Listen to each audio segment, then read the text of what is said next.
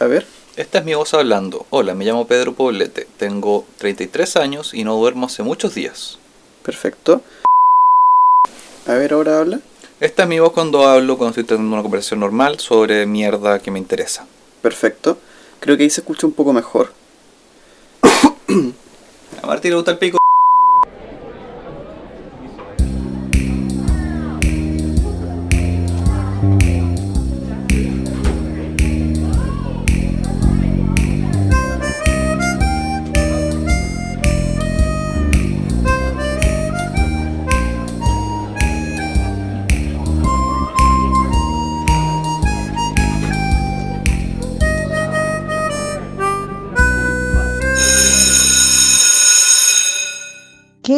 Póngale cero. Mono culeado. Oli, ¡Oli! ¿cómo estás, hermanito? Todavía no duermo. Este podcast va a ser una va a ser utilizado en las clases de psicopatología para demostrarle los efectos del insomnio. Este bueno está como en 100 años de soledad cuando los habitantes de Macondo les da la enfermedad del insomnio. Eres un ente, es un, un cascarón caminando por el mundo sin alma. Abrácenme. ¿Me pueden abrazar a través del podcast? ¿Cómo estás tu hermano? Yo bien, vengo saliendo a hacer una clase por Skype que estuvo muy entretenida. Muy bien. Así que contento por eso y también con hartas cosas que contar para el tema de hoy. Antes de comenzar quería pedirte autorización para hacer una pequeña reflexión, nada que ver con el tema. Hágale. Ya. Eh, durante esta semana estuve enfre- enfrentándome y enfrascándome en varias discusiones de redes sociales, porque a veces me gusta hacer eso. A veces. Y mm, en particular me encontré con mucha gente cercana, gente que tiene alcance en sus redes sociales, gente que su opinión es escuchada, que está usando, creo yo, de mala forma su libertad de expresión. ¿A qué me refiero? Que legalmente haya derecho a expresarse no significa que moralmente seas libre de hacer daño sin tomar responsabilidad. Eh, me preocupa la proliferación de teorías conspirativas en este sentido teorías conspirativas que la gente se saca del culo con toda facilidad y que las usan para explicar cualquier cosa que se nieguen a creer. O sea, sale la gente a protestar, obvio que son acciones orquestadas por el Partido Comunista con el Frente Amplio y el marxismo internacional para esparcir el caos en nuestra próspera nación. Gente legítimamente descontenta, obvio que no. Tiene que ser una conspiración. Una pandemia de laboratorios chinos financiados por la ONU para mantener a la gente en sus casas mientras nos llenan de antenas para que Bill Gates salga a vendernos la vacuna que tiene oculta en su habitación del trampolín. Todos los youtubers hablan de eso. Eh, y me parece que es delicado y entiendo que la avalancha de información es mucha a veces. Y que a todos, me incluyo, se nos ha colado una información falsa. Se le ha colado información falsa a medios serios, a gente influyente. Equivocarse está bien, el problema es cuando esto es deliberado. Eh, sobre todo considerando que en muchos casos hay agendas políticas detrás de estas teorías conspirativas.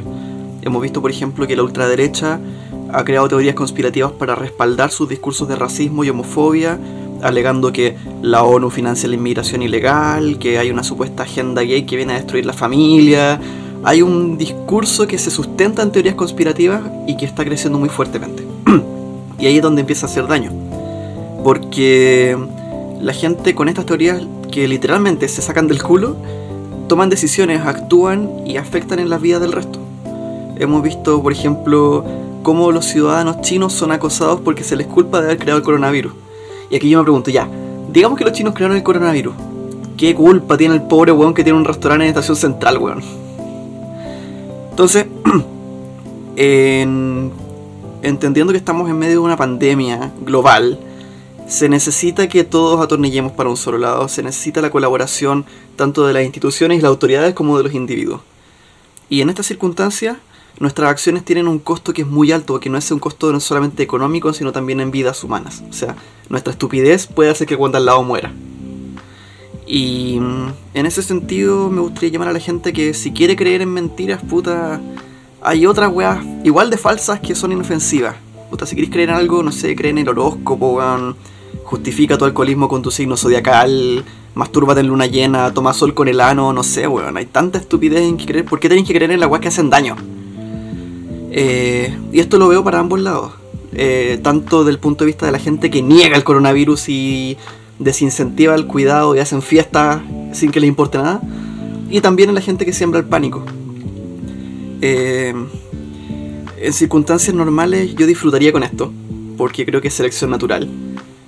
Pero si un weón se inyecta Lysol, lamentablemente le está quitando el cupo de hospital a una persona que quizás sí se cuidó.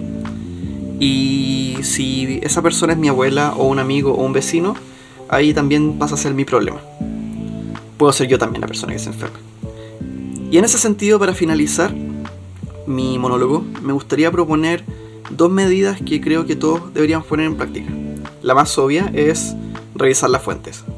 O sea, si echo a pelear los reportes de la OMS con las noticias de ciencia y salud ¿a quién le debo creer? Y segundo, aplicar la navaja de Ockham, que es este principio filosófico que postula que en igualdad de condiciones la explicación más sencilla es la más probable. Para que una teoría conspirativa ocurra, tienen que haber demasiadas variables en consideración. Y lo más probable es que no sea así. O sea, quizás no hay una elite global conspirando para acabar con la humanidad, sino que simplemente brotó una pandemia, hay autoridades incompetentes y esa es la explicación más simple, por tanto es la más probable. Es aplicar el sentido común. ¿Qué es el menos común de los sentidos? Ya, ok.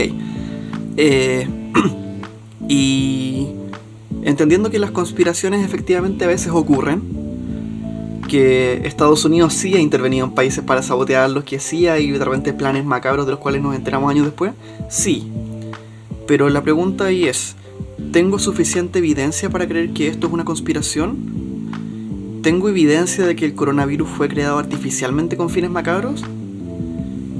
Y si no tenemos nada más que el deseo de creer en algo, quizás sea bueno plantearlo como eso, como un deseo, como un fanfic de la realidad. ¿Te quieres bajar de tu caballito tan alto? Por favor. Y de tu. Eh, ¿Cómo se llama esto? Soapbox, tu ca- caja de cartón. Eh, Está bien, por mano. ¿Qué quieres que te diga? Eh, encuentro que tu preocupación es válida. Yo creo que para mí. una de las molestias más grandes que yo tuve cuando empezó todo este tema fue exactamente eso, la noticia falsa. Que en el fondo siembra pánico moral. Yo estoy en un descontento tremendo con, con las autoridades, con Chile, por decirlo así también, por plantear medidas que no están puestas por parte de la OMS o por parte de la comunidad científica. Yo encuentro que es una pérdida de dinero poner estas duchitas hueonas ante, ante los moles o incluso la fumigación de espacios públicos. No son parte de los protocolos WASH. No es parte del protocolo de la OMS que nos obliguen a usar mascarillas hechas con eh, Poleras. poleras. Porque no sabemos su efectividad y porque en el fondo es entregar un falso, falso sentido de seguridad. La solución es simple, lávese las manos y deje de huevear, punto. Quédese en casa, guarde distancia. Sí, distanciamiento social, entendiendo que no, no se trata de aisla- aislamiento social. Pero ahí te- tenemos visiones distintas y es, es tema para otro día.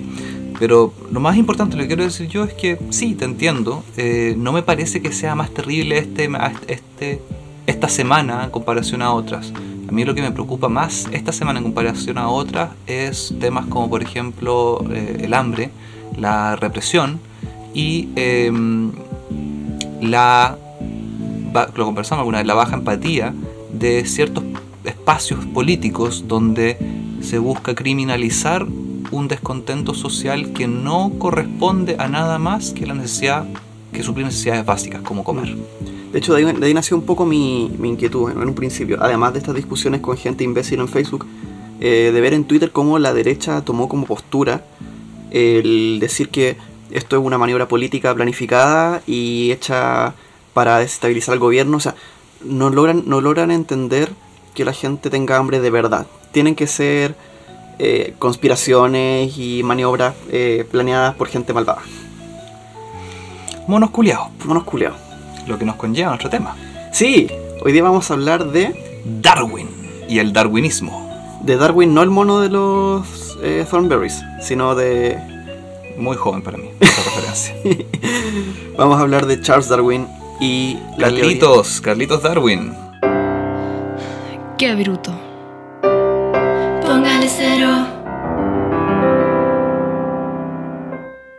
¿Quieres partir tú presentando el tema? Sí, porque el tema hoy día es, tanto abstracto como concreto a la vez, por decirlo así, ¿no es cierto? Vamos a hablar de Darwin y el darwinismo. Sí. ¿ya?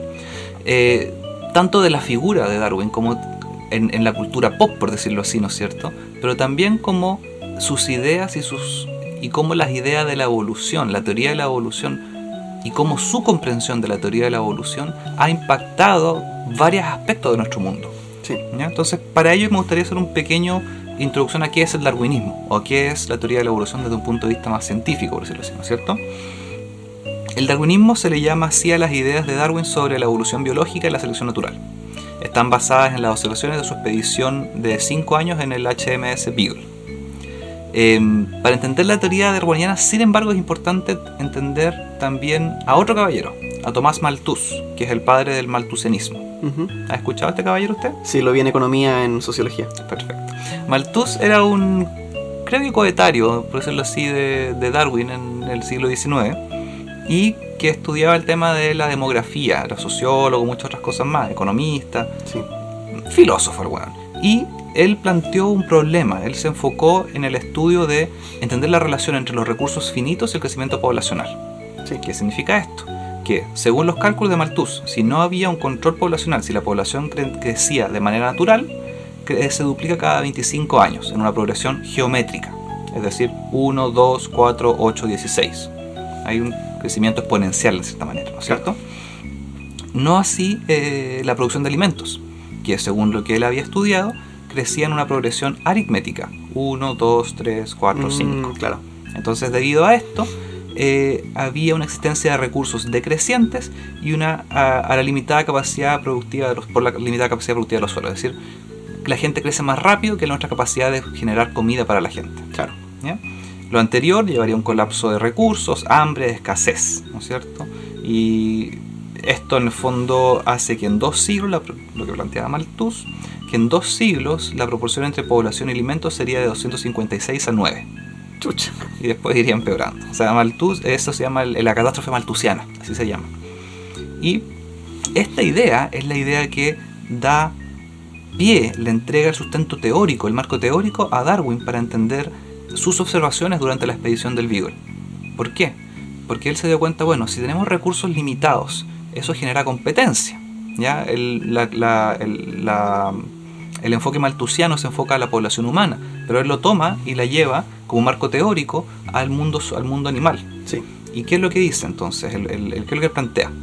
Que todas las especies, varias cosas, empieza así. Las especies tienen un imperativo para la sobrevivencia. Todos los seres vivos quieren seguir vivos. ¿Ya? Sin, eh, y los recursos son limitados. Por tanto, solo los más adaptados, o entre comillas, los más fuertes, eh, dentro de una especie sobreviven.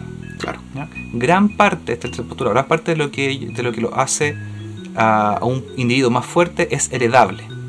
¿ya? En este tiempo no se sabía, no se hablaba bien de los genes. De hecho, hay una cuestión muy chistosa que se llama la síntesis moderna, donde se integra la teoría genética mendeliana. ¿Mendel?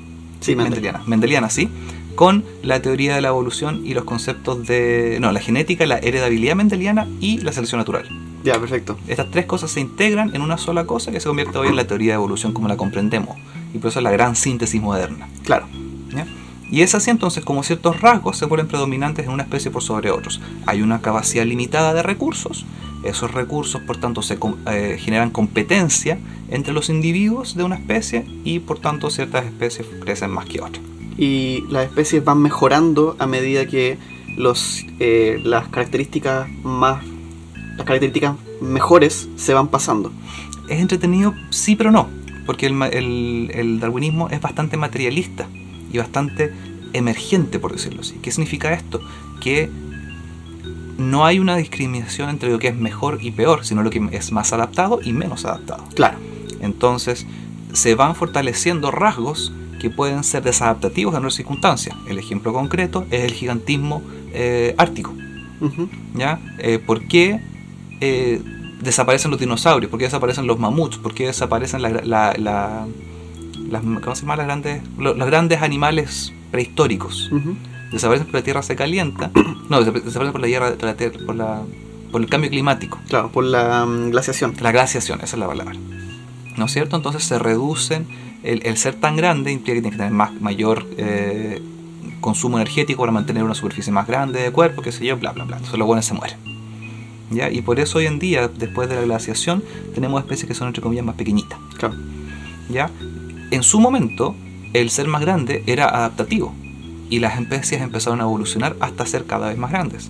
Hasta que eso se convirtió en desadaptativo y las especies empezaron a evolucionar a hacerse más pequeñas. Claro. Y ahí es donde los mamíferos eh, tomaron el mundo. En cierta manera. Pero incluso hay, hay la macrofauna, esa es la que estaba buscando. La macrofauna eh, de los ti- ti- tigres dientes de sable, como digo, los mamuts, eh, todas estas especies eran gigantes. También es cierto. El milodón. Sí. y se extinguen. ¿Ya? Porque en fondo, en algún momento esta estrategia de ser más grande se vuelve desadaptativa. Entonces, no hay un juicio de que es mejor y peor, sino que es o que es bueno y que es malo, sino de que es adaptativo y que es desadaptativo. Claro. ¿ya? Em, entonces, eh, est- parte de esto es por qué la teoría darwiniana impacta tanto en la sociedad, de nuestra forma de pensar.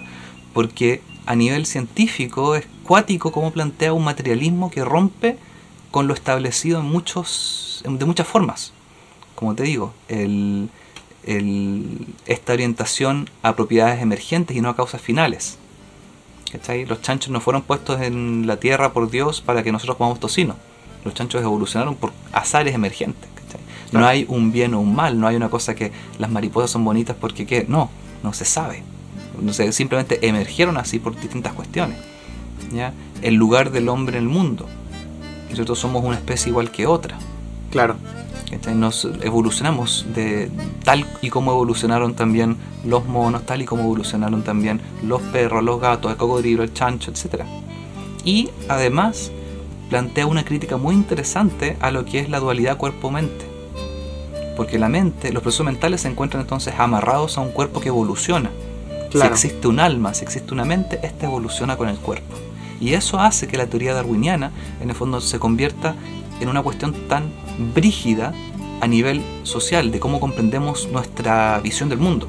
Claro. Es igualmente disruptivo que cuando se descubre que la Tierra gira alrededor del Sol y no al revés. Claro, de hecho eso te iba a comentar que la reacción de muchos religiosos sobre el darwinismo fue como cuando, cu- cuando ya la, la construcción del mundo y del rol del humano creado por la religión estaba danger, danger, danger, llegó esta weá y le pegó el combo final porque ya Copérnico había, había sacado a la Tierra del centro del universo y de un momento a otro llega este weón Darwin a decirnos que no solamente no somos el centro del universo, sino que dentro de este planeta somos un animal más.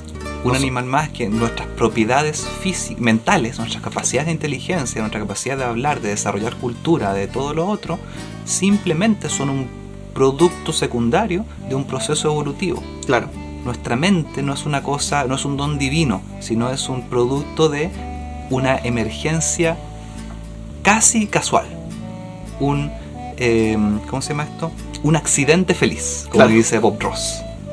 Entonces eso quería contar en fondo para que entendamos que, que cuando hablamos de Darwin, cuando hablamos de teoría de evolución, hablamos de estos dos principios. De, por una parte, hablamos de la idea de cómo las especies van evolucionando y cómo esa evolución es causada por la limita- los limitados recursos y la selección natural. La selección natural entendida como aquellos individuos en una especie que son más capaces de resistir los cambios de del ambiente. claro. Yo quería reflexionar un poco, de hecho esto yo lo iba a plantear como un tema propio de, del, del podcast, pero me pareció que para la introducción funcionaba mejor, que mm, es esta eterna discusión eh, de si la palta va arriba del completo o abajo del completo. Arriba del completo, por supuesto. Yo no tengo mi postura muy definida, pero no, en realidad es sobre la evolución y Dios. Ya. sobre... Porque de hecho esta discusión es interesante ya que el mismo Darwin era creyente. En sus inicios. Ok.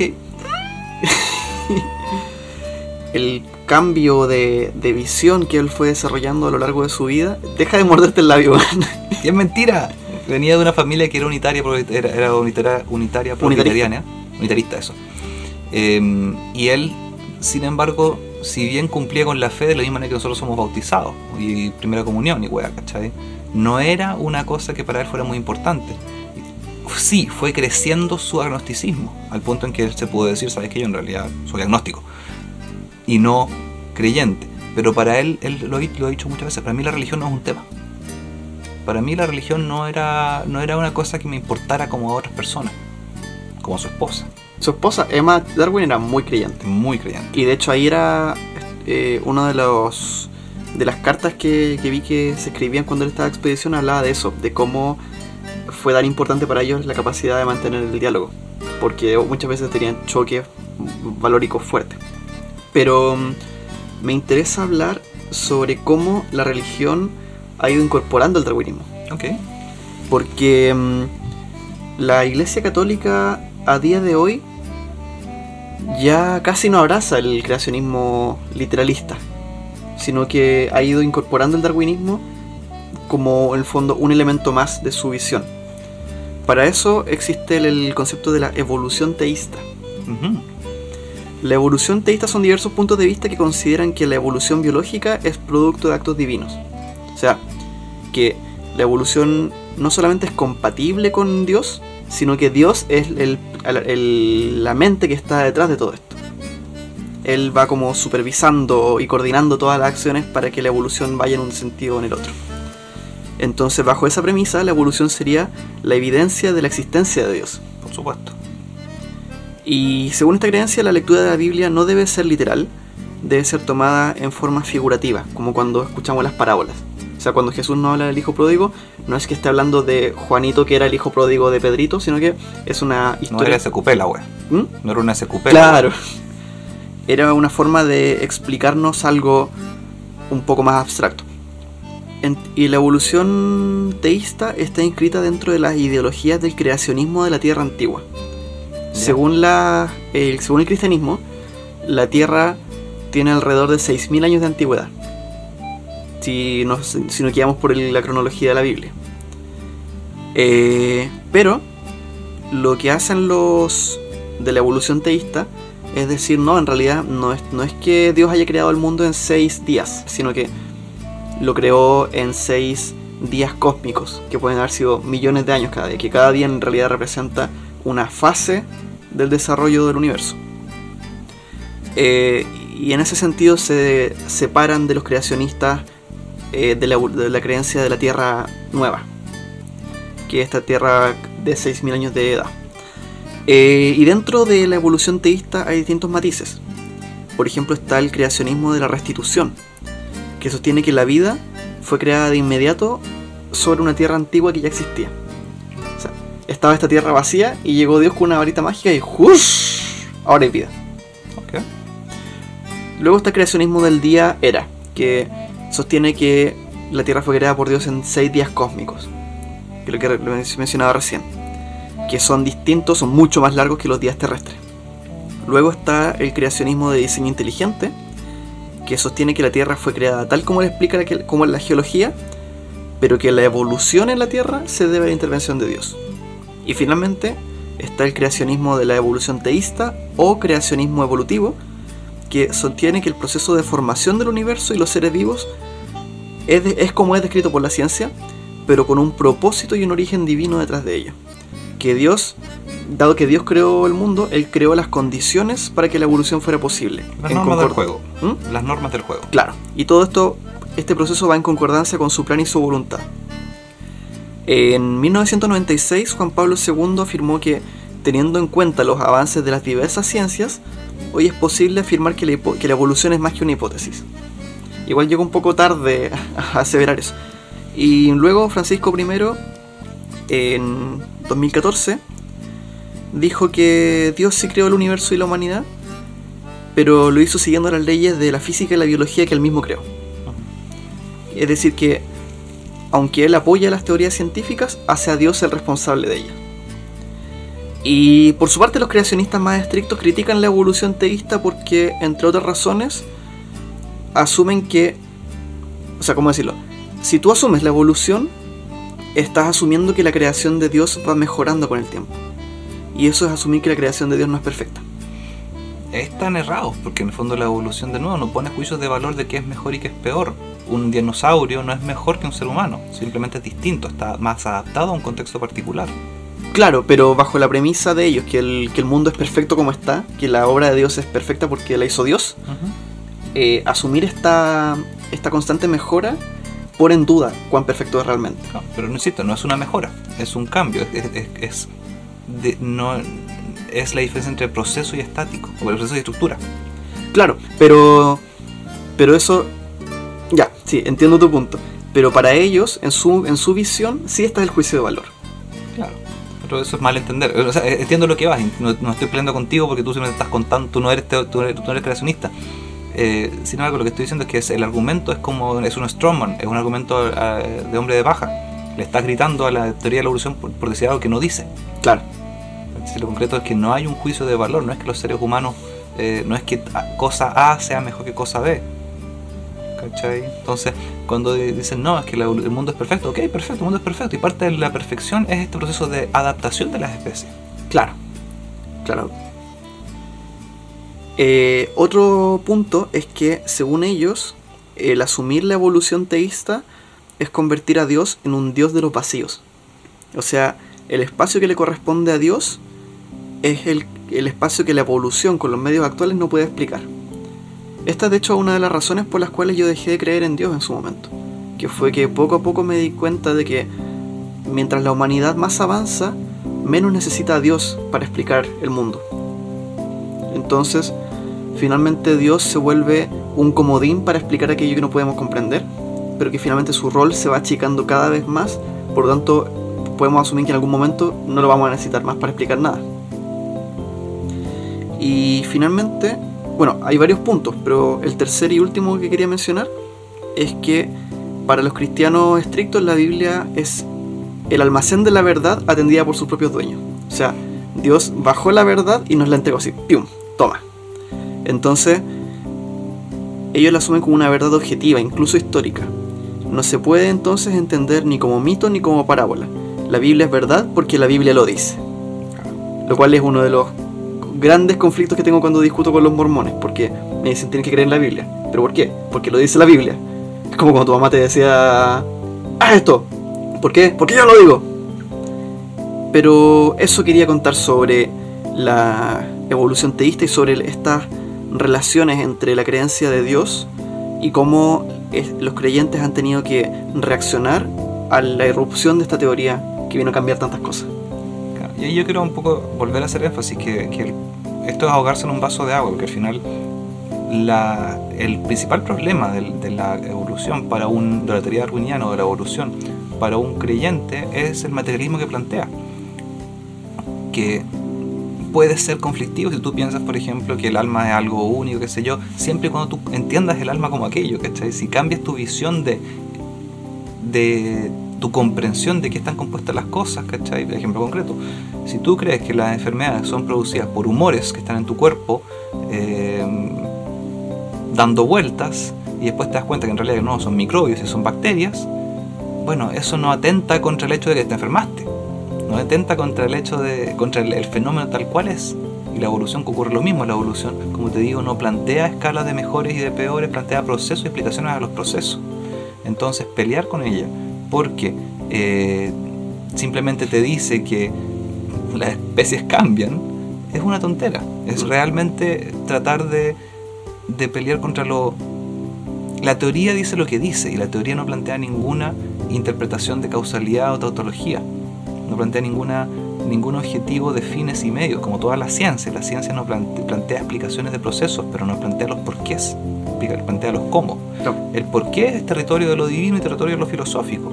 Y ese es el problema con, con la evolución, que la evolución tiene muchas aristas que pueden ser entendidas por filósofos y por materialistas y por, eh, en el fondo, mentes como explicaciones más de por qué. Claro. Sin embargo, la teoría no lo dice. La teoría es simplemente lo que es. Y la teoría lo que dice es las especies cambian por eh, selección natural. Punto. Claro. ¿Quieres hablar tú de tu primer tema? Eh, no, dale tú. Qué bruto, póngale cero. Mi primer tema no tiene nada que ver con la teoría de la- de la evolución y tiene todo que ver con el señor Darwin. Ya. Quiero hablar de Darwin en Chile y sus experiencias eh, en este viaje, ¿no es cierto?, del Beagle. Un viaje, por cierto, lo llevo por todo el puto mundo. Literalmente todo el mundo. Partió en España, terminó en, en Inglaterra, pero terminó cruzando por eh, Tahiti. O sea, dio toda la vuelta a todos los mares. Sin embargo, yo me voy a concentrar en el viaje de, en sus tres años en Chile, que fueron entre 1832 y 1835. Eh, todas estas experiencias que él contó, que él tuvo, pueden ser leídas en su obra El viaje del Beagle, o como lo tradujo el mismo tipo que traduce las películas de Hollywood, Viaje de un naturalista alrededor del mundo. A todo gas. A todo gas. Onda vital. Publicado en 1839. Este libro es re entretenido, ¿eh? yo no lo había leído nunca y para este podcast empecé a hojearlo y es muy choro. Porque es escrito como un diario de vida, con observaciones científicas y, y también descripciones de, de las cosas que vivió este ser humano. Y tiene cuestiones re entretenidas. Por ejemplo, usted conoce los trailers, los, los telquehue, ¿no es cierto? ¿Qué el tehue? Keltehue. Telquehue también se le dice. ¿Sí? Sí, no tienen como mil- miles de nombres. Sí. Bueno, Darwin se encontró con los Telquehue, ¿ya? Y les, dijo lo siguiente. Los terutero, que es otro nombre, obtienen su nombre por el sonido que hacen. Cuando cabalgas por las planicies, eres constantemente perseguido por sus gritos, que, a- que parecen odiar a la humanidad. Y estoy seguro que merecen ser odiados por el sin cesar inmutable dureza de sus gritos. Totalmente de acuerdo con el buen. Odiaba, odiaba los trailers, odiaba, los odiaba. Dijo que en el fondo, para lo único que servían era para pensar que se ladrones. También es cierto. Y asimismo, Darwin también hubo pocas cosas que en su viaje haya odiado más que el clima de Chiloé. El Luan pasó toda una temporada en Callao Arancud porque no podían salir de ahí por el clima. Bueno, escribe lo siguiente. En invierno el clima de Chiloé es detestable y en verano solo mejora un poco. Creo que hay pocas partes del mundo dentro de regiones templadas donde llueve más. Los vientos son bulliciosos y el cielo está siempre nublado. Tener una semana de buen clima es algo maravilloso. Luego de esta escritura empieza a escribir muy seguido y dice cosas como día X, sigue lloviendo. Nada más durante todo el día. Y luego cuando se va escribe lo siguiente. Creo que todos estaban aliviados de, de decir adiós a Chiloé. Sin embargo, si uno pudiese olvidar la oscuridad y la incesante lluvia, Chiloé podría parecer una isla encantadora. Hay algo que es, hay algo que es atractivo en la simpleza y humilde cortesía de sus pobres habitantes. Porque Chiloé en ese tiempo habían pasado como puta 10 años de la independencia de Chiloé. Entonces la weá era un- no había nada. Y Chiloé estuvo weón, décadas en el máximo abandono. Absoluto. Entonces ahí el gobernador, por ejemplo, o no, bueno, trataron de comprar un kilo de azúcar y no pudieron. No encontraron un kilo de azúcar. Porque nadie les vendía. El gobernador les cambió no sé cuántas cuestas chicha por puta una bolsita de tabaco, ¿cachai? Una weá ridícula. Entonces a Darwin le impresionó mucho la pobreza que había en Chiloé. Y eso también me conecta un poco con las observaciones que tuvo Darwin sobre la sociedad chilena. Especialmente cuando la comparó con, países que, con otros países que visitó en la zona, como Argentina y Perú. Escribe de los guasos lo siguiente. Los guasos de Chile, que corresponden a los gauchos de La Pampa, son, sin embargo, unos seres completamente diferentes. Chile es el más civilizado de los dos países, y sus habitantes, en consecuencia, han perdido mucho de su carácter individual. Los rangos están sumamente marcados, el guaso no considera a todo hombre su igual, y me sorprendí cuando no querían comer al mismo tiempo que yo. Este sentimiento de desigualdad es una consecuencia necesaria de la existencia de una aristocracia. Se dice que algunos pocos de los grandes terratenientes poseen riquezas entre 5 a 10 mil libras esterlinas anuales, una desigualdad en riquezas que no creo que exista entre los países rancheros al este del Andes. Estamos hablando de 1830 y pico. Y ya estamos hablando de cómo Chile es un país clasista de mierda. Otro día escribí una conversación con un ranchero cerca de Chillán. Dice, Lo engañado. Acá, engañado Dice lo siguiente, te ofrezco 100, 200, lo que quieras. Todo esto se dijo en el establo 25. Establo 25 del Motel Neva. Eh, no, dice, cuando le pregunté por la situación de Chile comparada con otros países, me dijo humildemente, algunos ven con dos ojos, otros ven con uno, pero por mi parte yo creo que en Chile, que Chile no ve con ninguno. Hay mucho que contar de la experiencia de Darwin. Hay experiencias con rinocerontes congelados, el descubrimiento del Mirodón, sus encontrones con mapuche y por supuesto el terremoto en Concepción. Sin embargo, creo que lo interesante de todo esto para mí fue leer la cotidianidad. Mm. Más allá de los grandes descubrimientos, de las grandes cosas que, que, que vivió acá en la, en la región, como digo, un puto terremoto, que para él fue como extremadamente impactante, al final del día, parte de la belleza de lo que escribe son las cosas que le pasan en el día a día. De cómo una vez se bajaron en, cerca de acá, en, en la región, en- no sé si en la Araucanía, un poquito más al sur, y unos mapuches fueron a robarle. Y los buenos tuvieron que dispararle. Y los mapuches seguían llegando, sea que le estaban disparando. Y trataron de cortar las rejas, no podían cortar lo que están hechas con alambre y no con cuero, como se hacían en ese tiempo, y se tuvieron que retirar. Y que si no fuera por el francés culiado que tenía buena puntería, habrían cagado. Mm. Entonces, son cosas que son, sí, llamativas, pero al final del día son vivencias del día a día. El- la lluvia de Chiloé, el, el- los putos trailers, ¿cachai? Como todas estas cuestiones, en el fondo, al final del día, marcan una cotidianidad, Mm. marcan ciertas cosas y hacen que, divertidamente, a pesar de, mucho de, lo, de lo mucho que vivió en Chile, la teoría de la evolución se debe a sus experiencias en Galápagos Claro. Él vivió en Chiloé y pudo explorar y qué sé yo, pero Chile era un pueblo- una ciudad de mierda, donde, o sea, una isla de mierda donde llovía todo el puto día. Los guanes hacían excursión y volvían todos embarrados avanzando como do- dos metros, como un kilómetro, porque la, la selva era tan tupida que no, no podían entrar. Claro. Y los guanes- y llegaban del puerto y todos los guanes se cagaban de la risa de ellos. Entonces había una, no sé, hay como un, un- un vivir diario que uno no se, no se imagina de estas personas. Y a mí me gustó harto leerlo porque Darwin fue súper honesto en su en su súper transparente, Sí. sin grandes, eh, sin hacerse, sin darse mucho color. A pesar de ser uno de los viajes, ya en este viaje, cuando, cuando llegó de vuelta al viaje y escribió este, este, publicó este diario, ya era considerado una autoridad y una, un héroe Mm. por haberlo hecho. Entonces, haber tenido un geólogo, un naturalista, explorando el mundo, ¿cachai? Eh, en Inglaterra y era como, oh, oh, oh, oh, oh. A pesar de eso, él escribe todas sus weas que no le invitaban a comer en el, en el barco. Escribía de la, de la vida diaria y eso me pareció muy interesante. Yo creo que también eh, parte de lo, de lo choro para uno como chileno de saber estas cosas es darte cuenta de que un weón tan legendario como Darwin, puta, sufrió con la misma lluvia que uno sufre cuando va al sur, sufrió con los mismos trailers curiosos que nos despiertan acá en la mañana. O sea, también como que te, te aterriza una weá que está tan ahí en el Olimpo del conocimiento y te lo baja a darte cuenta que bueno, era un humano que padecía la misma weá que nosotros. Creo que esa cotidianidad también tiene esa, esa belleza. Y lo que a mí me da risa, quizás, como tú lo dices, es que es una cotidianidad que nos toca a todos por igual. Mm. Independientemente, yo no tengo para nada endiosa- endiosado a, a las- a estos hueones, para nada. Pero no, no, para mí no es impresionante que ella es como pensarlo, hoy sí, sí, para cagaba, ¿cachai? Ah, claro. No, eh, no, es el hecho de. Ah, pobre weón, le tocó, le tocó la lluvia en Ancud. Pobre weón.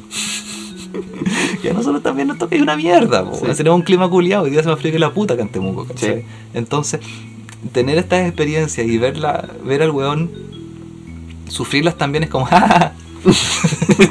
Culiao. Tu humor es un poco más eh, Schadenfreude en ese sentido. ya. Ya. Eh, ya, ya, que no. Eso quería contar simplemente que Darwin, eh, o sea, invitar a la gente también que quienes no hayan leído este libro culiado, es choro, es choro, es choro porque realmente es muy humano. Y ya, uno puede leerse el, el- el- Darwin tenía esa cosa cuando escribía. Darwin escribía un montón. No sé tú vas a hablar de eso, pero Darwin tenía una, escribió más de 2.000 cartas en su vida. Tenía una red de contactos con la- a los que le escribía y su, su teoría científica, su- sus avances en el fondo, se deben a las conversaciones que tenía con miles de hueones, ¿cachai? Sí. y a nivel humano también. Entonces Darwin era un weón que era súper eh, entretenido verlo escribir, porque escribía mucho y escribía para todos los públicos. Cuando escribe este diario, lo escribe en el fondo como una publicación para que la gente, para que el ciudadano promedio en el fondo de, de Londres pueda entender lo que ocurría en, en, el- en otras partes del mundo. Claro.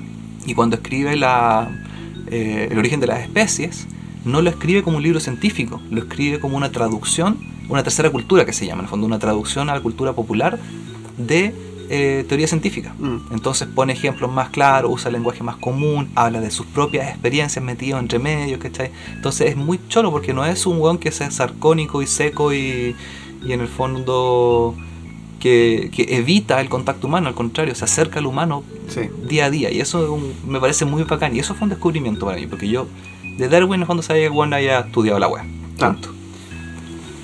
Yo quería contar una, una hipótesis en concreto que tenía Darwin, que es de cómo explica Darwin el origen de la música. ok Darwin planteaba que la música se explica, el origen de la música se explica como parte de la selección sexual. Eh, primero definamos qué es la selección sexual. Ciertos rasgos de los individuos no tienen una función eh, adaptativa. De hecho, muchas veces pueden estorbar en la adaptación, pero están hechos para destacar entre sus pares. O sea, el león que tiene la melena más grande entre sus pares para ser seleccionado por la hembra. Todos esos rasgos que te aumentan las posibilidades de copular son parte del proceso de selección sexual. Copular. Entonces, la selección sexual está relacionada estrechamente con el dimorfismo sexual y con la presencia de caracteres secundarios sexuales. En el caso del humano, caracteres sexuales secundarios son la barba, el mentón más marcado en los hombres, eh, Una voz más baja. la voz más baja, la voz más aguda en las, las mujeres. eh, en el caso de las mujeres también las caderas, las ciertas curvas más pronunciadas. eh, y estos rasgos, se supone, nos hacen más o menos atractivos para la cópula. Cópula. Entonces, Charles Darwin en su libro de 1871, El origen del hombre, que fue como la secuela de El origen de la especie, propuso que la música habría surgido como una técnica de selección sexual, que permitiría a las mujeres elegir al hombre más dotado genéticamente a partir, a partir de sus habilidades musicales. En otras palabras, la habilidad musical sería indicador de buenos genes. Sin, sin esas palabras, pero Es indicando que- heredable. ¿Mm? Es heredable. Claro, El, el- el ser músico es algo, o sea, el- la, la la capacidad musical es una capacidad deseable para, la, para el sexo femenino, o en este caso machista como habla mi amigo Darwin, y por tanto, y es heredable, por tanto, se- en ese sentido es te hace más, más idóneo claro. para la cópula. ¿No te vas a reír? No, ya estaba hablando, ya me distraje. Em, entonces, esta es la hipótesis, pero no, no hubo forma de comprobarla en su momento. Porque no habían cavernícolas a los que ir a ver curiar. No, estaba la- no existía la, la garra blanca en ese tiempo, hermanito. Bueno, pero hay estudios que han puesto a prueba esto. ok, Uno de ellos fue realizado en 2014 por la Escuela de Psicología de la Universidad de Sussex, en Inglaterra, que analizó las preferencias sexuales de más de 1.400 mujeres voluntarias. Se les hizo escuchar dos piezas de música, una más compleja que la otra, y elegir solo a partir de lo que habían escuchado cuál de los dos comp- compositores les parecía más idóneo para una relación sexual de corto plazo y para una relación estable de largo plazo. Los resultados arrojaron que existía una tendencia a que las participantes que se encontraban en días fértiles escogieran al compositor de la obra musicalmente más compleja. En el caso de las voluntarias que no se encontraban en sus días fértiles, así como en las preferencias por una relación estable, no hubo evidencia significativa de que la música fuera relevante. En otras palabras, cuando las variables se redujeron solo a sexo, las mujeres que estaban en una eh, en días fértiles prefirieron a los músicos más hábiles. Sin embargo, otro estudio realizado en 2015, o sea, un año después, por el Departamento de Neurociencia del Instituto Karolinska de Estocolmo, puso en duda esta hipótesis, al observar en una muestra de 11.000 gemelos. Y compararon la relación entre su habilidad musical y su éxito sexual. ¿Cómo midieron éxito sexual? ¿No sale de indicador? Sí, eh, número de parejas, edad de inicio sexual, número de hijos y sociosexualidad. La- Sociosexualidad. Sociosexualidad se refiere a cuán monógamo o cuán puto eres. Ah, chucha. No, no con esa. No, esa- No, no, pero ya te- estoy pasando mi propio, mi propio índice de sociosexualidad que me perturba. Que se está disparando. Está, está en un número rojo. No, no, sé, estoy en un número rojo. Pero estamos en cuarentena, está nivelando para otro lado ahora. Sí, ¿cuánta, cuánta? ¿La mano cuenta? Em, En fin. bueno, entonces, otras variables de control fueron añadidas para investigar relaciones con atributos comúnmente atribuidos a buenos genes, como la estatura, la inteligencia y el tiempo de reacción. En términos generales, no encontraron correlaciones significativas que indicaran que la habilidad musical aumentara las posibilidades de tener sexualidad. De hecho, una de las pocas correlaciones que hallaron fue al contrario, que tener habilidades musicales disminuye las posibilidades de que te salte la liebre. claro, si tú piensas un músico de nivel muy alto, un, no sé, un pianista clásico, se pone hasta 8 horas al día estudiando. No, No tira. No tira. Por eso lo que tiran son los guitarristas. Claro, que tocan lamento boliviano y música ligera. Te tienes que saber cuatro acordes, no más que eso. Eh, entonces, esta hipótesis es bastante controvertida. Sin embargo, no es la única hipótesis sobre el origen de la música. ¿Puedo interrumpirte en ese momento? Sí. Aquí? Porque una de las cosas que, me, que es interesante de cuando comparabas por qué el, cuando hablabas del, del, del dimorfismo sexual y en el fondo de, de ciertas conductas que nos, no tienen no cumplen otro objetivo más allá que ser atrayentes sexualmente, ¿no es cierto? De conseguirte mejores posibilidades de pareja. El ejemplo concreto son los pavos reales Claro, o los aves del paraíso. ¿Cachai? Que hacen bailes súper complejos y, y el pavo real muestra todas sus alas y qué sé yo de la weá. Y parte del tema de eso, desde el punto de vista eh, evolutivo, es decir, yo tengo tanta, tantos buenos genes que puedo gastar energía en mi cola inútil.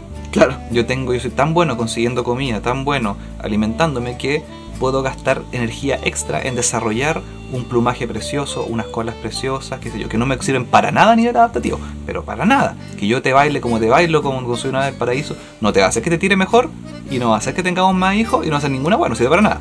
Pero demuestra que mi capacidad de proveer, entre comillas, eh, buen material genético existe, porque tengo, de- tengo energía de sobra. claro.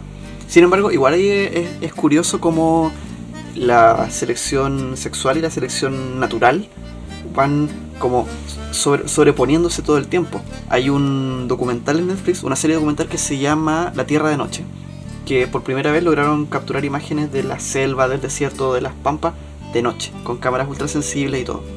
Y en uno de los capítulos, que es el de la selva, muestran el proceso de cortejo de una especie de sapito muy pequeño. Y los sapos se, se a la hembra o la llamaban eh, con un. hacían el croak car- característico de la rana.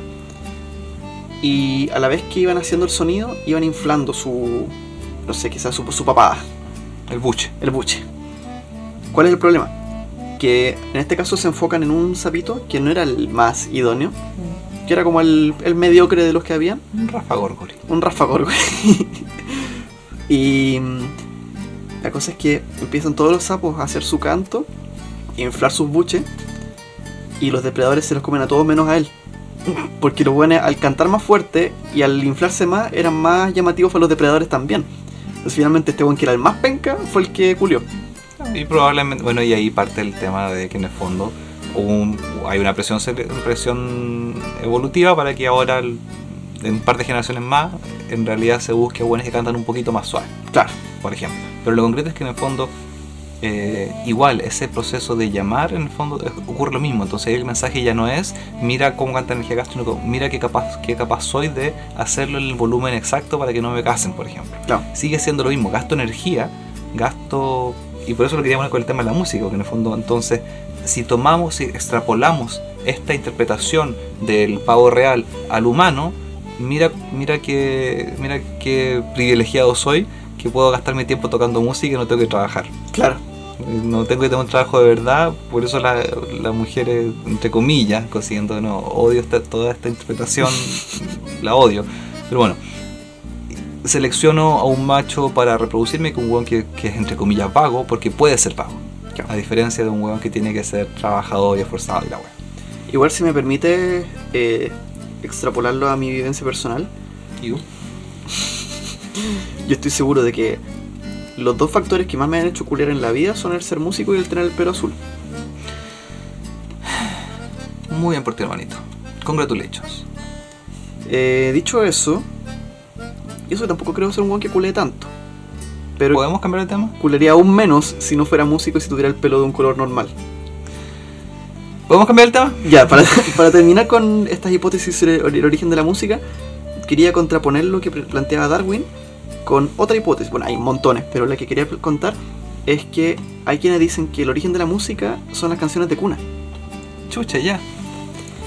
Eh, esto fue trabajado principalmente por científicos de Harvard que eh, decían que La hipótesis en un principio se justificaría porque las canciones de cuna existen prácticamente en todas las culturas.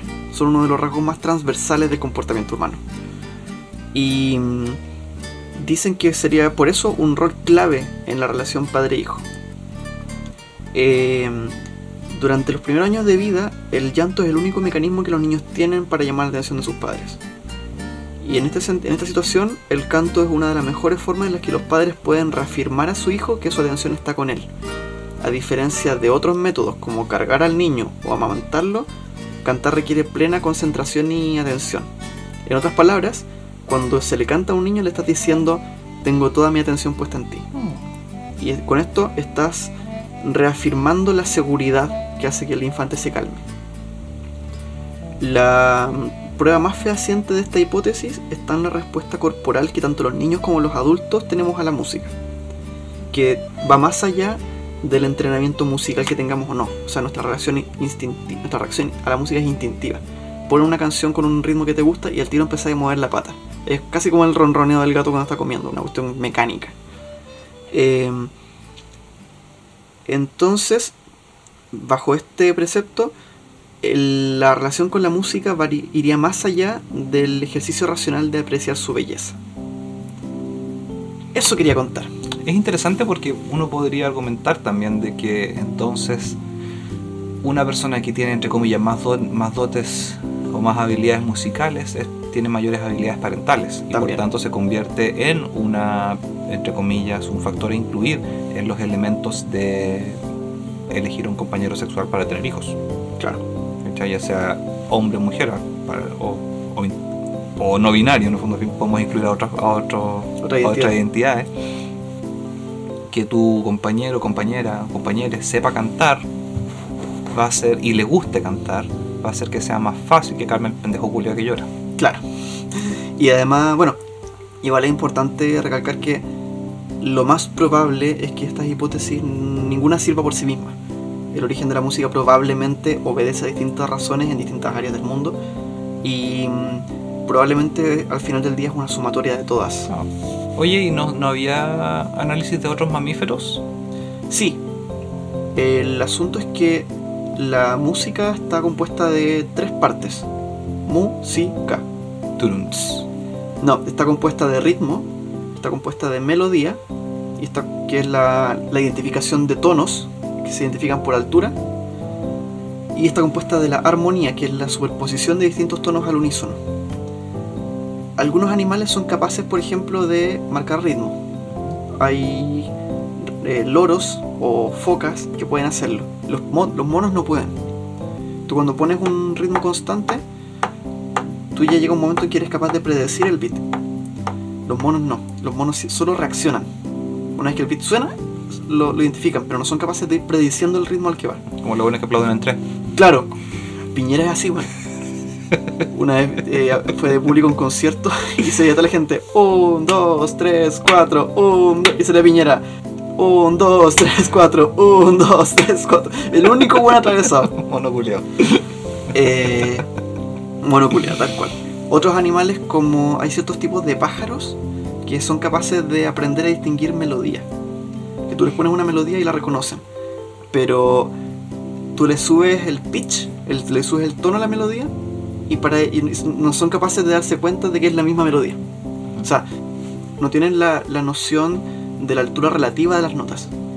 O sea, eh, pueden cantar los pollitos dicen pío pío pío, pero si les poní los pollitos dicen pío pío pío, payo ya es otra wea. Te iba a decir, te estaba preguntando en realidad por dos cosas. Una, por el tema de eh, si había otras especies mamíferas que ocupen la música como recurso para calmar a, los, a, los- a sus hijos, a sus crías. Eh, no encontré reportes que lo mencionaran. Em, pero eso es una cosa. Y después te- y eso también se asocia a la pregunta, o la, de la pregunta si hay animales que hagan música. Y me acordé que sí hay animales que hacen música, las ballenas. ¿Cierto? Las ballenas hacen música, independientemente de todo el tema bolón hipi- hipiento que hubo de, de- de las ballenas, las ballenas hacen música. Lo que ellos, lo que ellos hacen tiene los tres elementos que tú planteabas. Música. Exactamente. Y eh, tiene este uso que es trasciende la comunicación meramente animalesca o, o de Funcional. funcional exactamente tiene, tiene un componente levemente estético también Brígida. sí son choras las las ballenas Son tan lindas, weón. sí. ¡Qué bruto! Póngale cero. ¿Quieres contar algo tú ahora? sí de hecho creo que me voy a soltar un tema para Ya. hacer mi tema final y aquí me quiero detener su buen rato Ya. te voy a decir tres cuatro palabras y tú tienes que decirme cómo se relacionan entre sí Ya. anarquismo pan cooperación Siberia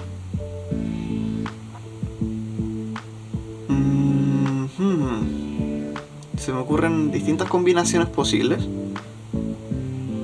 ¿Es una de esas combinaciones Peter Kropotkin? Por supuesto. Peter Kropotkin es el padre del largo comunismo. Ajá. Es también, en cierta manera, un espejo de lo que fue Darwin. ¿Ya? Ambos nacen en la primera mitad del siglo XIX. Darwin nace en Inglaterra, eh, Kropotkin en Rusia. Darwin estudia geología, Kropotkin estudia geografía. Darwin se inspira en la filosofía sociológica inglesa de la época, el maltusianismo que te contaba yo. Kropotkin se inspira en las ideas revolucionarias rusas de la época, el socialismo de Herzl, entre otros. Darwin basa sus teorías en, sus observaciones eh, en la expedición a las Islas Galápagos. Kropotkin basa su teoría en sus observaciones en su expedición a Siberia. Kropotkin es una figura, es una de las figuras más importantes del anarcocomunismo. Es una de las figuras más importantes del anarquismo en general y del pensamiento socialista libertario. Es un cabrón, es un seco de mierda. ¿No has escuchado de él? No, weón. Kropotkin es una- una puta máquina. Nace en una familia aristocrática. Él era príncipe, iba, eh, pariente del zar.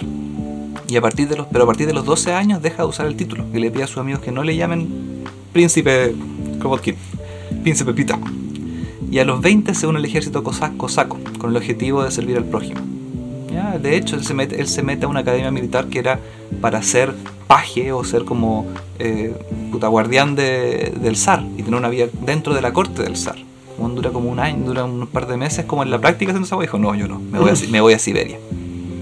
Se mete como cosaco a, le- a servir en Siberia, para, a, a- a trabajar en Siberia, en Siberia, por lo que él dice, para servir al prójimo, para ayudar.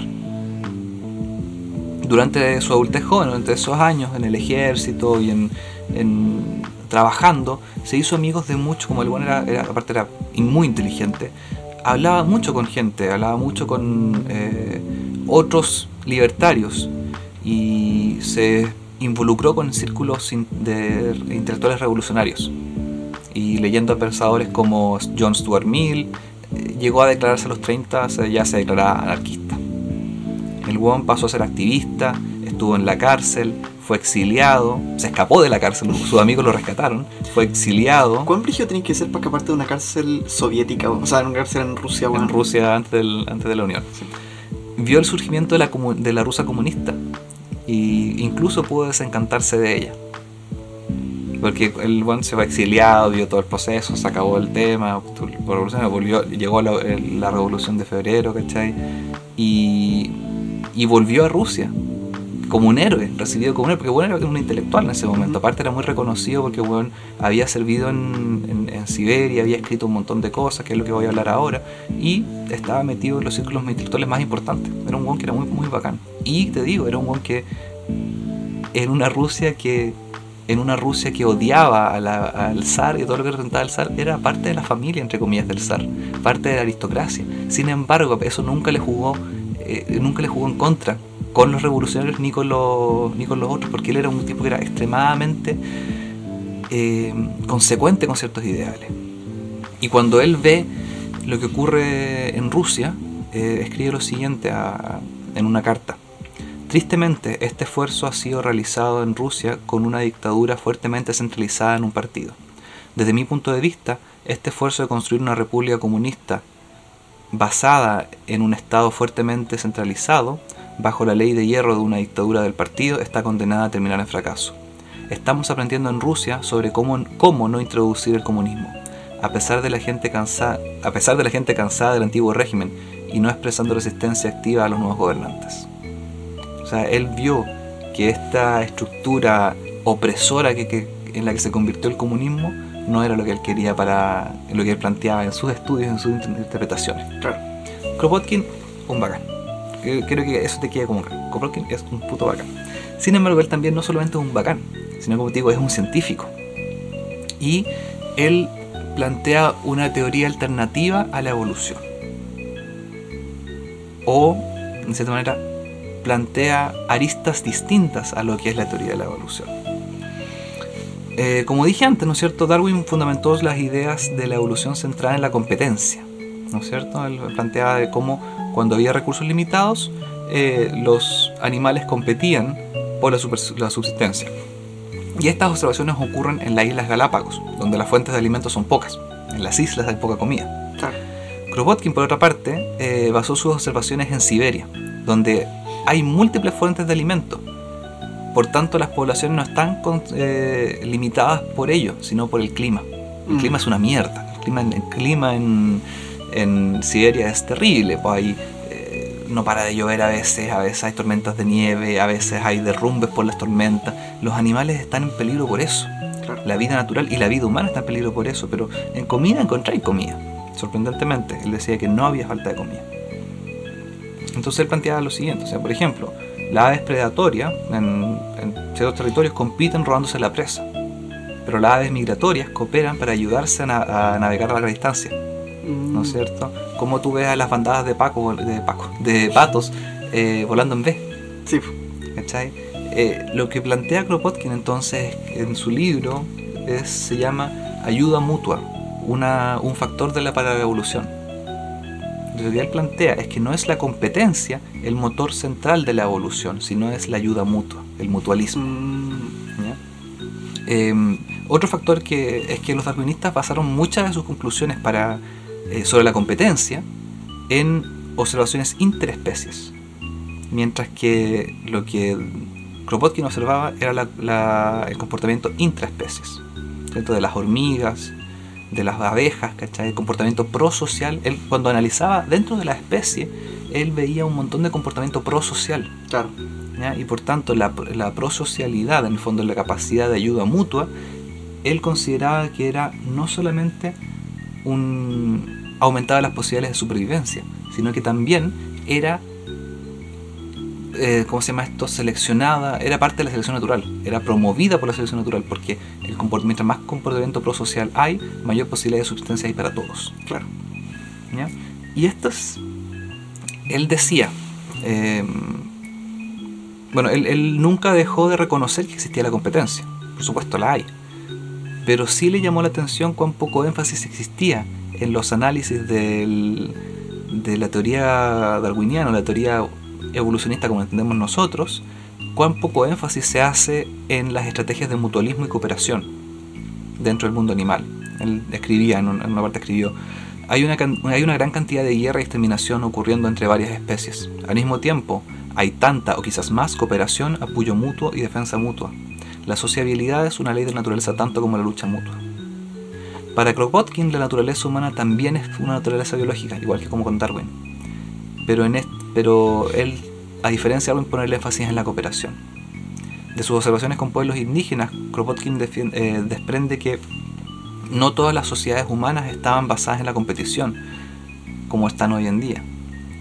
Que en la era preindustrial y preautoritaria, por ejemplo, los tiempos antes del tiempo feudal, Ujú. la sociedad activamente defendía contra la acumulación de propiedad privada.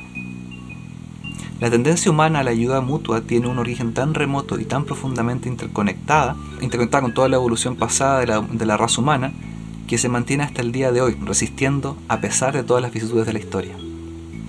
Kropotkin, en el fondo, él plantea todo esto también en respuesta no a Darwin, porque Darwin en realidad no estaba tan de acuerdo en cómo, en las consecuencias sociológicas, en las aplicaciones sociológicas eh, de su teoría. Cierto. Él no creía en el darwinismo social. De hecho, él era abiertamente antiesclavitud, anticolonialismo, eh, todos estos argumentos que se tomaban de su teoría para poner a unos humanos por sobre otros, con fines de dominación o de exterminio, eran weas de las cuales él se desligaba completamente. Exacto. Sin embargo, él sí asumía la lógica maltusiana, Sí, porque le entregaba un marco teórico para explicar algunas cosas.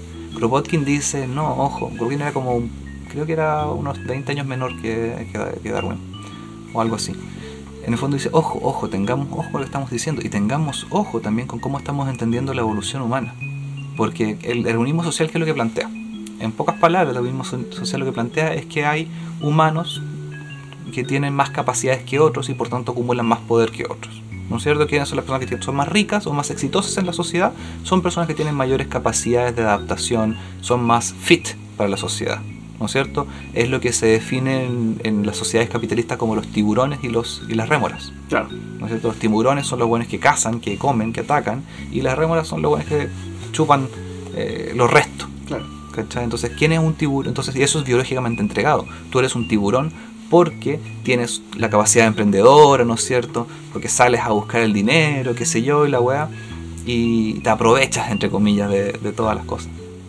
Mientras que tú eres una rémora es porque eres más pasivo, eres más flojo. Los pobres son pobres porque quieren. ¿No es cierto? Todos estos argumentos eh, tienen su base en la idea de que hay personas que son más exitosas simplemente porque tienen mayor capacidad. ¿ya? Kropotkin se rehúsa a eso, se rehúsa a eso y plantea en el fondo que no, que no tenemos que ordenar nuestra vida en base a la competencia y la dominación, que tenemos que ordenar nuestras sociedades en base a el ayuda mutua, al mutualismo. Claro. Y por eso él se define como un anarcocomunista, porque no tiene que haber un poder central y tiene que haber un sentido de comunidad. ¿ya? Eh, lo que más me llama la atención a mí de todo es que Kropotkin no era marxista. ¿En Kropotkin eh, planteaba críticas al capitalismo, pero no eran basadas en Marx. Eran más... Él se diferencia mucho en, en lo que él criticaba, pero también en la manera. Para llegar a la revolución, ¿no es cierto? Los marxistas que plantean lucha de clases, estatismo, qué sé yo. Kropotkin, ¿qué es lo que define como, como mecanismo de revolución? Tiene que haber una lucha para sacar a los poderosos, eso tiene que ocurrir, ¿no es cierto? Pero ¿qué pasa después? Él plantea la conquista del pan. Mm, ¿Qué es la conquista del pan? El deber de la revolución era, una vez sostenida, asegurar a todos los miembros de la clase oprimida tres cosas, comida, vivienda y ropa. Aseguradas esas tres cosas, el resto de la producción no estaría en manos de un gobierno centralizado, como en el marxismo, sino que sería una, una propiedad colectiva de todos en la sociedad. Marx plantea el conflicto de clases, pero no plantea qué viene después Claro. no plantea una explicación de cómo se organizaría una sociedad comunista. No es bueno, plantea unas, unas bases, pero en realidad no. no como "Ah, estatismo, el Estado va a hacer qué sé yo, ¿verdad?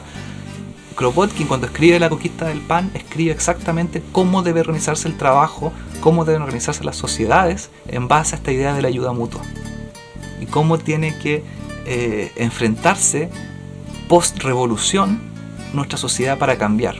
Él plantea todo el tema de eh, la mm, autogestión local, plantea comunidades pequeñas y no comunidades grandes, plantea que las naciones, entre comillas, como estructura no, no, no responden a todo, tiene que haber contextos más pequeños de organización y esos contextos más pequeños tienen que tratar de ser autosuficientes. Plantea intercambio, plantea que cómo, cuántas horas tenemos que trabajar, casi. Plantea cómo tenemos que trabajar, cómo vamos a compartir las labores, cómo vamos a, producir, eh, en el fondo, formas de trabajo en las cuales a través de entre comillas el ayuda el mutualismo podemos hacer un intercambio prosocial y no donde yo te compro a ti, yo te pago a ti para que me hagas tal cosa, sino yo te hago este favor y tú me haces otro favor, como suelen ser las familias. Claro. Yo no, yo no te lavo los platos y después te cobro. Yo no te pido que me instalí esta weá y después te, te pago. ¿Cachai? Nosotros hacemos un intercambio ético en base a la prosocialidad de la familia. Claro. ¿cachai? Y lo que plantea Kropotkin es que esa es la forma natural de organizar las sociedades. Y lo más divertido es que no es natural solamente de un punto de vista filosófico, no es solamente natural de un punto de vista eh, meramente teórico, eh, como de las ideas de Rousseau, la bondad humana. Él lo plantea con bases biológicas, en base a sus observaciones de comunidades indígenas de Siberia, que hay millones, o muchas, y en base a lo que él veía con los animales mismos. Él describía el caso de un eh, cangrejito que quedó dado vuelta y cómo todos los cangrejitos de la comunidad se acercaban para, a pesar de haber pájaros, pájaros cazadores, a tratar de darlo vuelta para que se parara. Y cómo pasaron como dos horas, uno viniendo, venía un pájaro, se escondían, pues venía otro y se, y se iban turnando para ayudarlo. Brígido. Y él decía, esto ocurre en la naturaleza. Este es nuestro estado natural. Nuestro estado natural no es competir. Claro. Nuestro estado natural es colaborar y ayudarnos. Evolucionamos de esa manera. Sobre todo los seres humanos que somos una especie social. Sí. Entonces, para, eh, para Darwin, para, para Darwin había un individualismo base. La subsistencia es un problema del individuo. El individuo tiene que ser más fuerte para poder competir y poder pasar sus genes. Para Kropotkin, la subsistencia es un tema social, es un tema del grupo, es un tema comunitario. Tú para poder sobrevivir y subsistir no, no puedes hacerlo solo, tienes que hacerlo con una comunidad que te apoye. Y eso es lo que me parece muy choro y muy chévere de este enfoque. Ha sido criticado un montón. Sin embargo, mucho de la crítica se dice porque bueno es comunista. Muchos dicen, dice, ah, pero tus ideas estaban basadas no por tus observaciones científicas, sino por tu ideología. Claro. A Pero es que que- no es un sesgo. Claro, a lo que respondía loco, este weón este tomaba Malthuse. Se tomaban los textos de Malthus para interpretarse a sí mismo, ¿cachai? Claro. Entonces, es, es importante, creo yo, que quien tenga todos estos libros, todo paréntesis, están gratis. Por supuesto es anarquista y entonces los anarquistas comparten toda la información gratis. Eh, los dos libros importantes de Malthus, tienen miles de libros. De Malthus, de, de Kropotkin tiene muchos libros.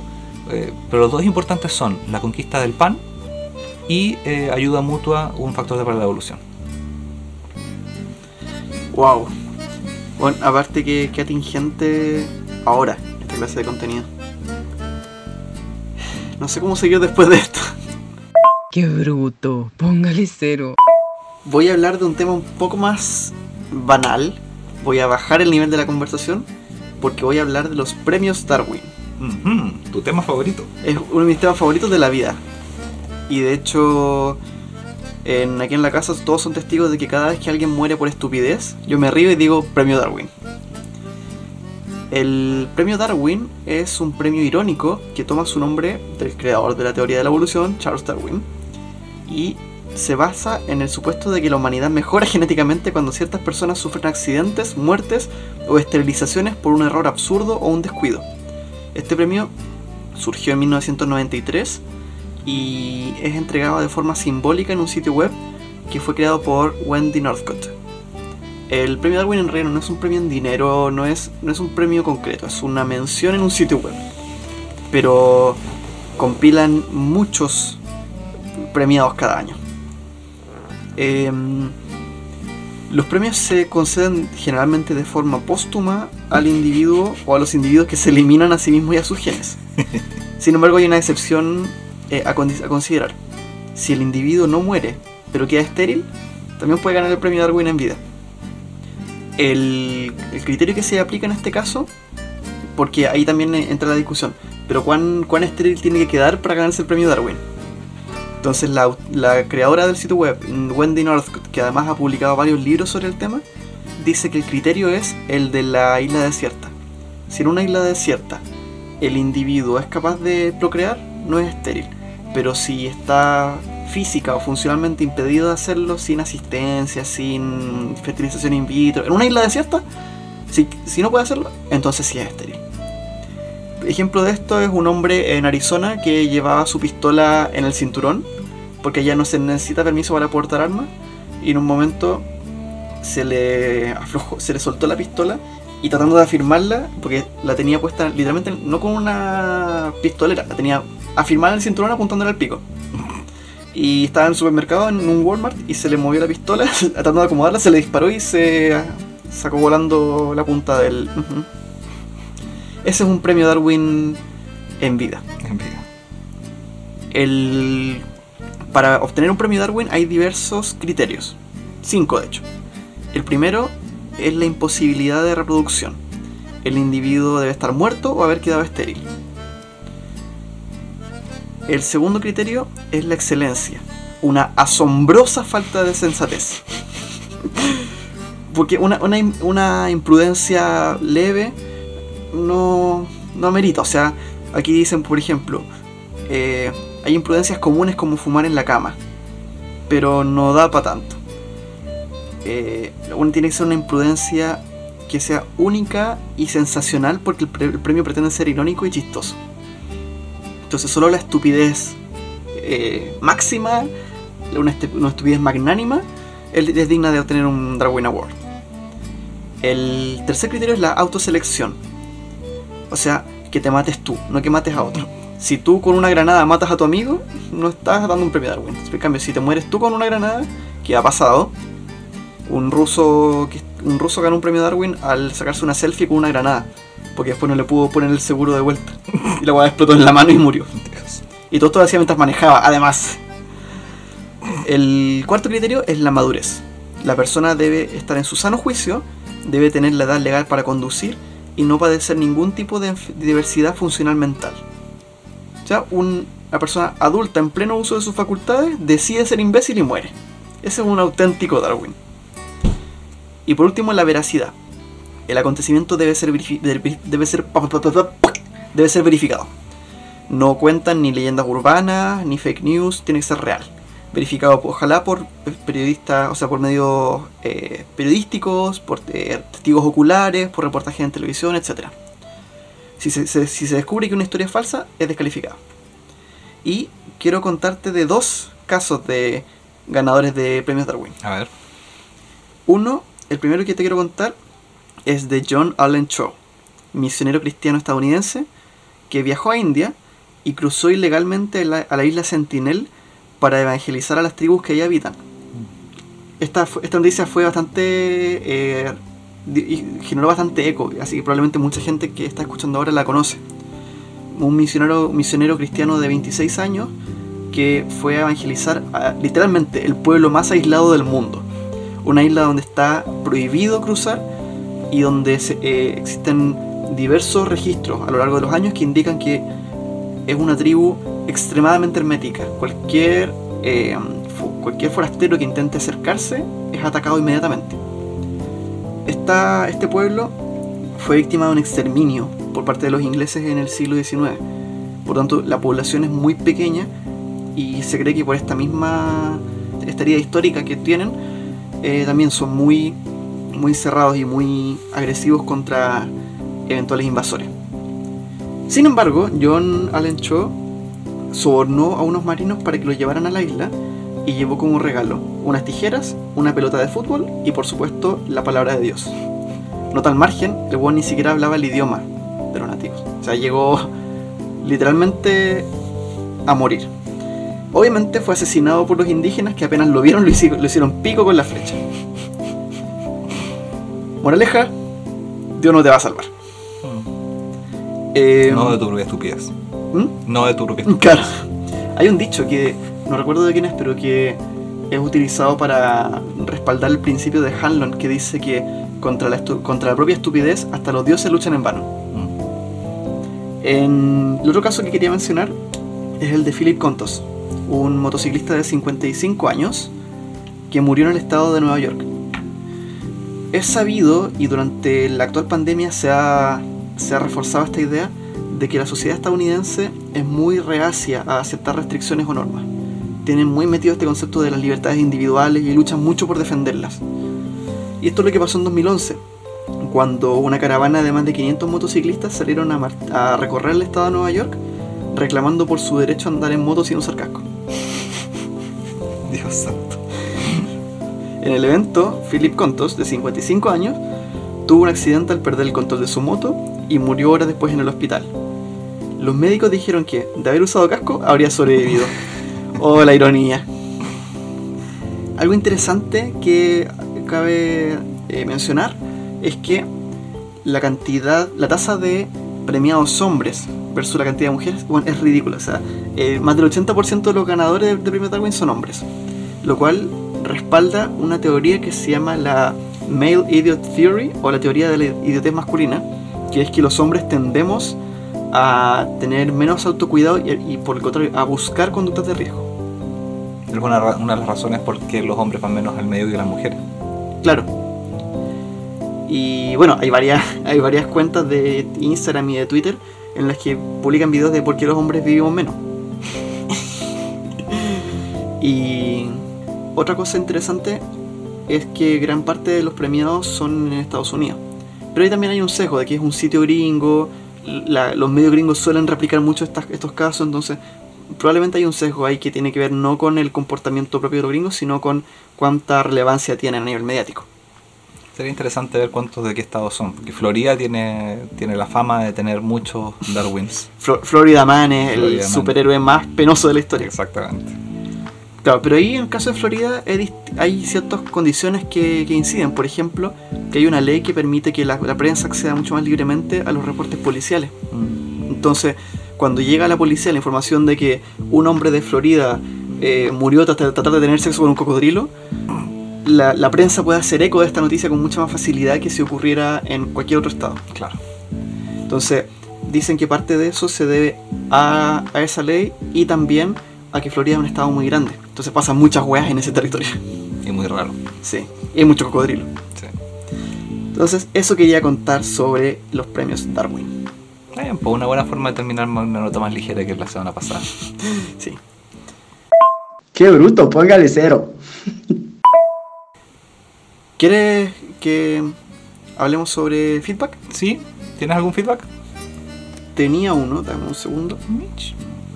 Déjame ver si el feedback que me dieron vale la pena leerlo en realidad o no. No, en realidad no, no vale la pena. En realidad tampoco recibimos mucho este capítulo, pero quizás darle la gracia nueva a la Majo, que nos contactó y nos compartió en la página un poco de, de la visión de las drogas no desde el punto de vista eh, recreativo, que fue nuestro, nuestro énfasis, sino más bien farmacológico. ¿Ya? Entonces hablar de, de cuáles son los costos y beneficios, riesgos y, y potenciales cosas buenas de consumir eh, medicamentos, por ejemplo, eh, psiquiátricos, por ejemplo la sertralina o eh, los antidepresivos o, los ansiolíticos y qué sé yo. Y claro, la, la visión de ella en el fondo va basada en su experiencia, pero también en el fondo haciendo una reflexión de, bueno, eh, hasta cuánto los necesito, hasta cuánto, cuánto sirven. Claro. Y ahí, claro, el- todo lo que nosotros conversamos en realidad vale callampa, porque nuestra conversación está orientada al tema recreativo. Sí. Entonces, cuando hablemos, cuando se habla de, los, de las drogas o cuando se habla de las drogas de una manera recreativa, tiene que usarse un criterio completamente distinto de cuando se habla de un punto de vista terapéutico. Y simplemente quería un poco destacar eso porque me pareció súper interesante eh, aquella reflexión de que en el fondo todos nuestros argumentos y toda nuestra conversación poco tenía que ver con el tema terapéutico. Sí. Sí, de hecho, una cosa que lamenté fue que el- como el capítulo se hizo largo, dejamos ciertos temas fuera y yo quería hablar sobre eso, sobre el elemento terapéutico de, la, de ciertas drogas, sobre todo en el, en el Tourette, que es algo que quería mencionar. Pero creo que también no es que no lo hayamos mencionado la semana pasada, no significa que no lo vayamos a mencionar más adelante. Todo el contenido que se investiga queda ahí a disposición para ser utilizado en uno en otro Retazos. retazos. Eh, el resumen noticioso del El resumen de la, de la temporada. como el snack content de Tomás va a morir. Así que eso pues muchachones, que tengan una buena semana, Se nos cuidan mucho, no se culen a un mono ni a un cocodrilo. ni a un cocodrilo. Y hagamos la revolución, compañeros, en el comunismo. De cada cual según sus capacidades, a cada cual según sus necesidades. Hasta la victoria siempre. Esto ha sido Que Bruto, póngale Póngale cero. cero.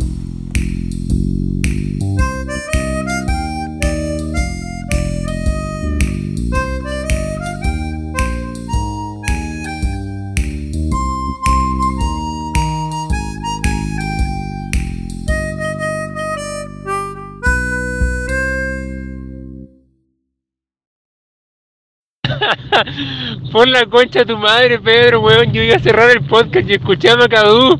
Qué weá.